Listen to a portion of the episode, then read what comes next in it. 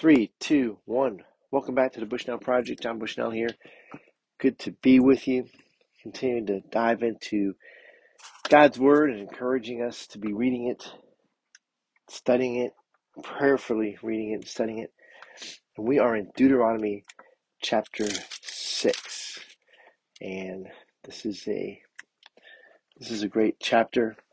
One that most are familiar with parts of it for sure it has the Ten Commandments and. It's not the only place. It's the third time that we're hearing the Ten Commandments, but it is the uh, it is a great chapter. So let me keep reading on here. And one of the things to be thinking about is Moses is trying to set them up to do better than they have done in the past, and that their fathers before them had done in worshiping God and keeping their eyes on God.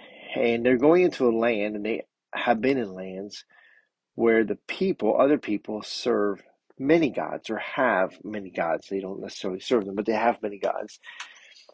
And so just think of that as you as we read and hear these words that Moses is saying to the children of Israel. So starting in verse 10 and when the Lord your God brings you into the land that he swore to your fathers, to Abraham, to Isaac, and to Jacob, to give you with great and good cities that you did not build, and houses full of all good things that you did not fill, and cisterns that you did not dig, and vineyards and olive trees that you did not plant.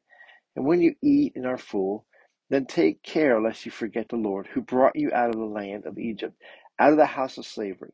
It is the Lord your God you shall fear. Him you shall serve, and by his name you shall swear. You shall not go after other gods, the gods of the peoples who you are who are around you. For the Lord your God in your midst is a jealous God, lest the anger of the Lord your God be kindled against you, and he destroy you from off the face of the earth. All right, so we'll stop there and just think about the Moses' charge to them that you are forgetful people, you are easily distracted, and I can see you being distracted by how these other people live. And as you enjoy their stuff, and as you live in their houses and their cities that you you know that they built, that you might be overcome by well, what's is this a god? Is this an idol? Is this something? Oh, maybe we should worship it because the truth is they've done that in the past, and so Moses is very concerned for them and wanting to warn them, and and we have this written down for us to remind us that we are the same race, one race, the human race, and we are easily distracted and we are easily deceived. And so there is still an enemy at work who wants to deceive us, sidetrack us, get us focused on anything besides God. And because he hates God and he hates everything that God loves. And so that's why there's so much emphasis here on loving the Lord your God with all your heart, soul, strength, and mind, and keeping your eye on the Lord and being thankful to Him for what He's given you, and not to get sidetracked as we easily, easily do. And so we we uh, we see too that not only is the idea of one God, but that there is a love. It's not a it's not a you better do this so he doesn't crush you. It's do this because this is what's best and this is how it will go best for you. It's not a threat, hey, if you don't do things, it's not going to go well. It is a by doing these things, trust me, your life will be better.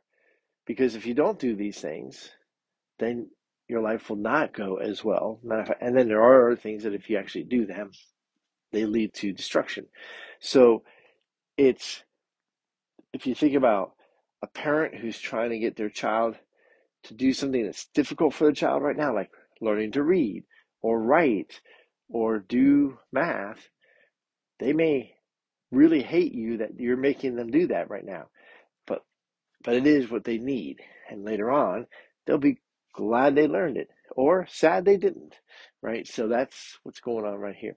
All right, well, I hope that you do have a great day. Remember, this is the day that the Lord has made. So let's rejoice and be glad in it.